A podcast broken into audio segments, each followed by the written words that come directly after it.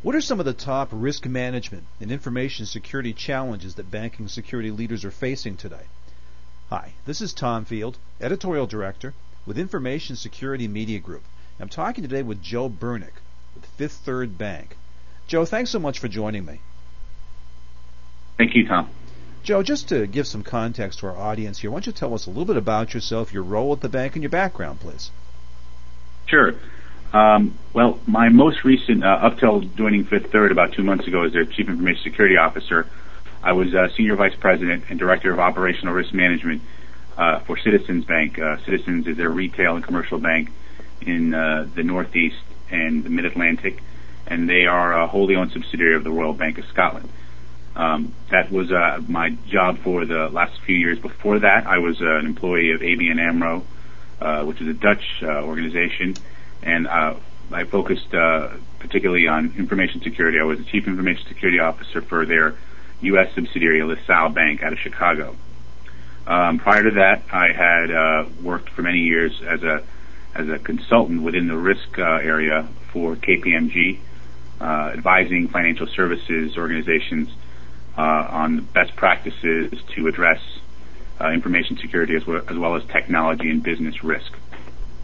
Well, Joe, I was certainly impressed by your resume, and one thing that jumped out at me is just the, the depth and the profession you had.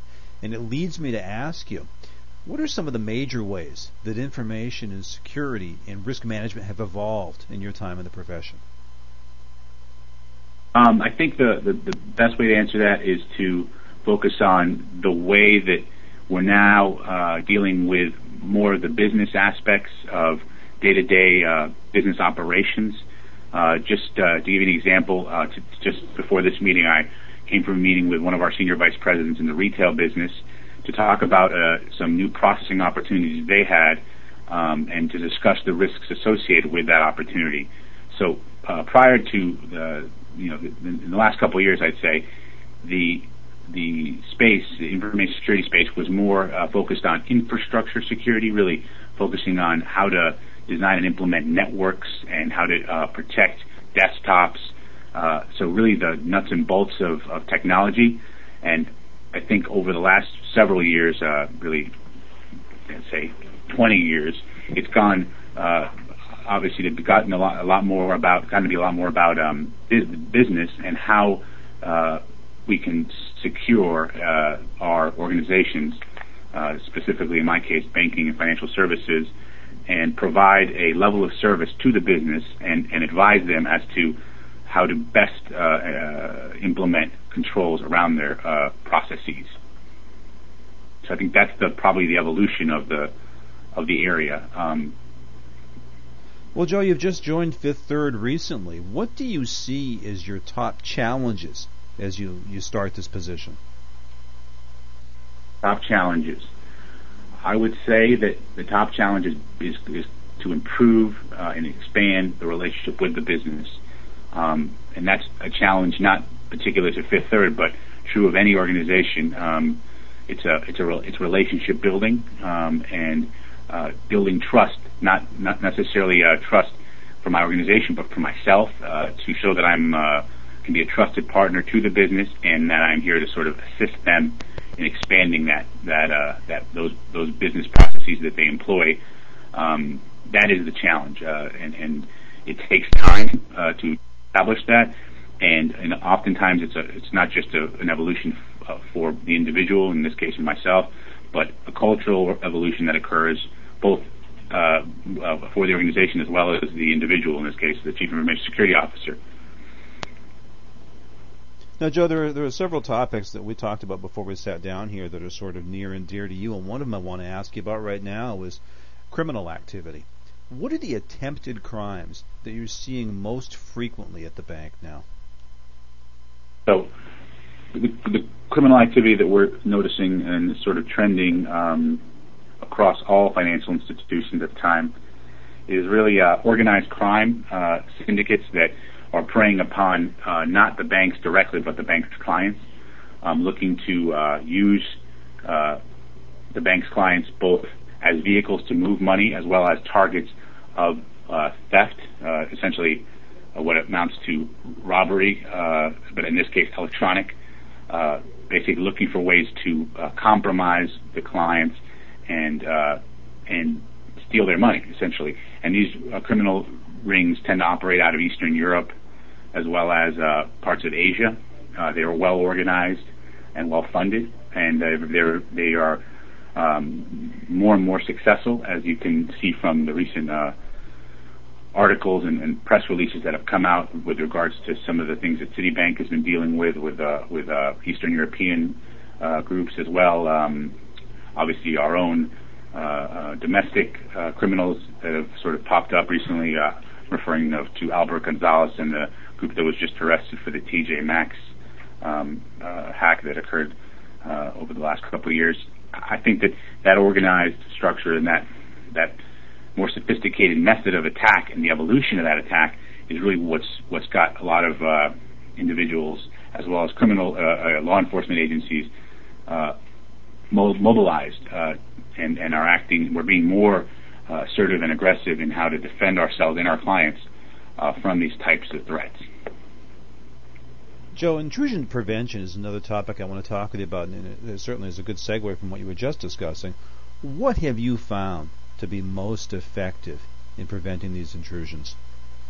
Um, well, the t- traditional intrusion prevention had a lot to do with putting devices out on the perimeter net- of the network and trying to identify malicious activity. Um, but it was mostly too uh, historically this this technology sat too uh, low in the, in the in the OSI model. It was really looking at uh, network layer activity, um, which really would only defend you against uh, more, uh, say, uh, uh, basic level attacks, um, and really isn't designed to defend against application layer, business rule based exploits that we're seeing more and more these days. It's sort of the the, I, the IPS as it's referred to, um, and uh, it really has, has has evolved over the last couple of years to be become to be more behavioral in nature and analyze um, the behavior of the user so it can protect against uh, malicious uh, abuse of the systems and the business rules that are employed within those applications.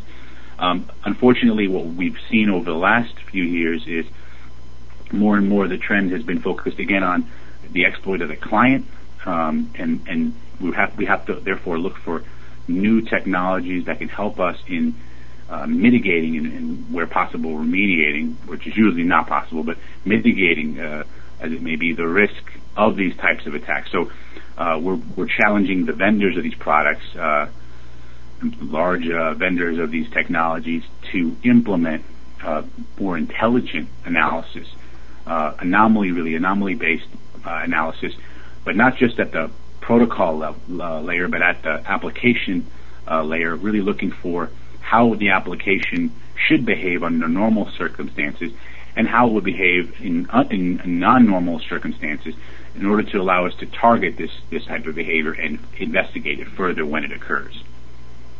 Joe, you talked about emerging technologies, and something we hear a lot now from the banking or from the vendor community is identity access management. Which systems and strategies have you found to be particularly effective here? It's a that's an interesting question. So, uh, identity and access management is a, is the bane of a lot of security professionals' existence. It's a very complex um, proposition. Um, what we really want to do is is leverage enterprise solutions uh, for identity management where possible, and that in, in doing so create efficiency and uh, control of access uh, and administration of that access. Um, so really, tr- where possible, what we've been trying to do, and what all or large organizations have been trying to do, is leverage um, standards like um, Active Directory uh, and and uh, and uh, XML, SAML, and SOAP to try to basically build standards around how applications interact um, and how those applications are administered in a central fashion. Historically, applications were designed um, standalone sort of systems, and in doing so, they would implement their own uh, administration, authentication, and permission, and provisioning and permissioning process, which uh, creates not only uh, more risk because it creates a sort of very uh, monolithic view of, of control as well. it adds uh, inefficiency uh, because you've got to now administer every system independently. So what we've been trying to do is take an architectural perspective uh, view on on uh, security and really embed that into the development lifecycle so that we can move to a more standard and centralized administration method. That also helps in the deprovisioning when when you only have to deprovision a single uh, in a single system, and you can that'll sort of trickle down to all the uh, the various systems that are connected. So really, centralized administration has been um, one of the sort of uh, I think panaceas uh, for the for the security industry. Uh, however, it's somewhat elusive in that a lot of systems are still uh, somewhat antiquated and don't support these uh, these these protocols that I referred to. So it's a challenge there to sort of figure out how to best incorporate uh, all these systems into into these centralized uh, management processes that we're trying to adopt.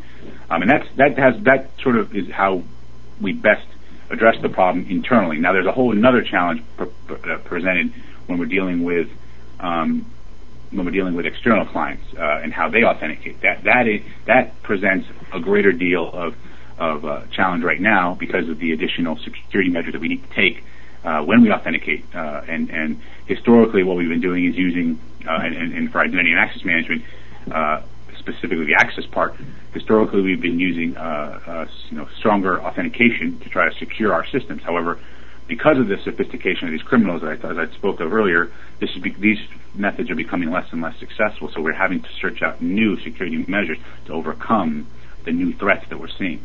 So things like tokens and and and uh, and uh, out of band authentication and, and, these other uh, historically uh, used uh, methods of strong authentication have become less successful to the point where we're having to explore uh, uh, significantly uh, take significant investment in alternative solutions now. Joe, just one last question for you. You certainly have have had a distinguished career, and you've got a lot of experience behind you, and, and you've done a great job, I think, outlining the threat landscape today. For someone stepping into a role like yours and trying to tackle this complicated landscape, what advice would you give to them?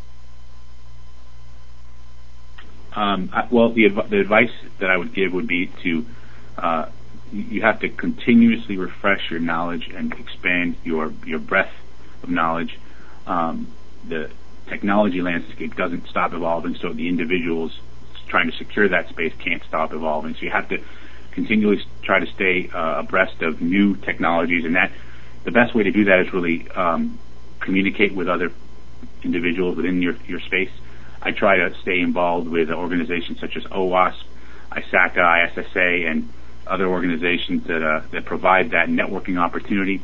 Um, and you know, obviously, uh, constantly educating yourself uh, via um, any you know books that you uh, come across that are that are insightful, as well as obviously trade magazines is very useful. Uh, obviously, uh, Bank of Information Security is one source of that information that I use um, to sort of get insights about how to tackle problems. Um, but I think that that constant learning process is really key to be successful in this industry. Um, without it, you'll find that you're, you're, quickly your skills become outdated, and therefore your value can become uh, somewhat limited in, in, in turn.